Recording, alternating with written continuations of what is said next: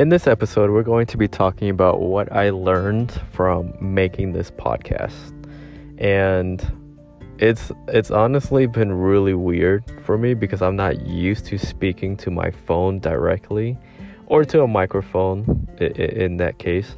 And I guess if you've if you've been listening to my previous podcast episodes, um, I'm always I'm always willing to try new things, even though it scares me, only because I know that if you continue to push your outside of your comfort zone, that then eventually uh, it helps build character, helps build confidence, and so I think my first couple episodes, and still to this day, still t- to right now, I'm sure you guys can hear how the flow isn't as good the the sentence structure the syntax the the words that i'm using isn't isn't as clear and concise as it as as really good expert professional podcasters.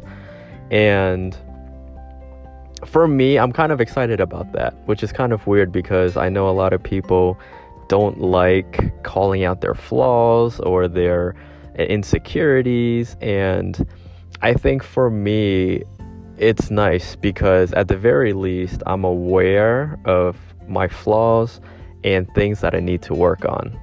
And so there's a lot, a lot, a lot of things that I know I can improve on this podcast. But because I'm first starting out, I'm just starting out. Uh, my my previous episode was about working every single day, so you guys know that I'm constantly on the go. And I'm, I'm literally recording these either in my basement room or in the car. And I'm, I'm at the very least, I'm excited to see where there's go- where this goes. I know it's going to take a long time for me to build up, which also is going to help me build better habits. And overall, the experience with this podcast has been pretty good. Anchor has been a pretty nice platform, pr- pretty nice app.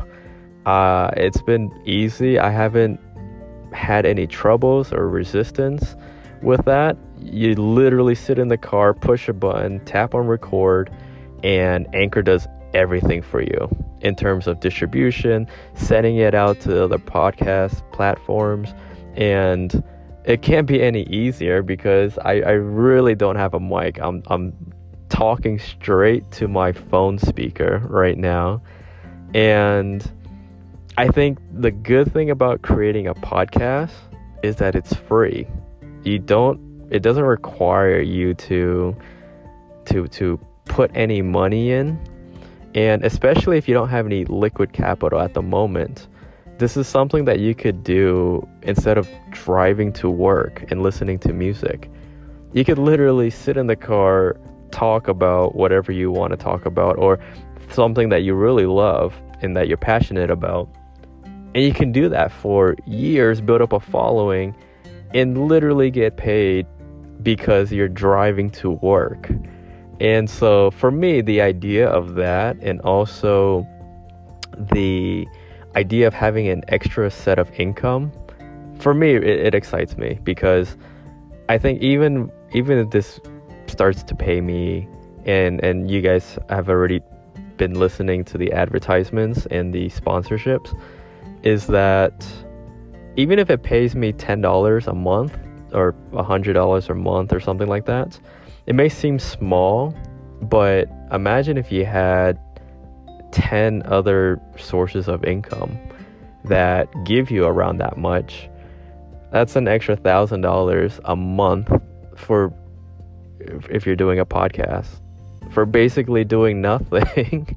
you're just sitting in the car and you're just talking, which you would have done anyways because you're driving to work.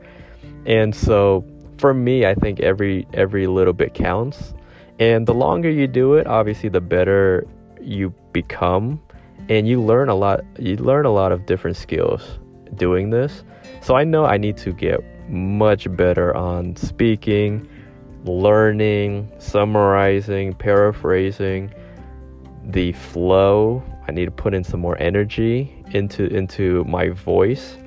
And there's a lot of different things that I need to work on, which is why I always say thank you for all the support to my two listeners. You know, eh, one in Asia and one in in Mexico and everyone else in the US if you guys are listening thank you for, for you for listening as well.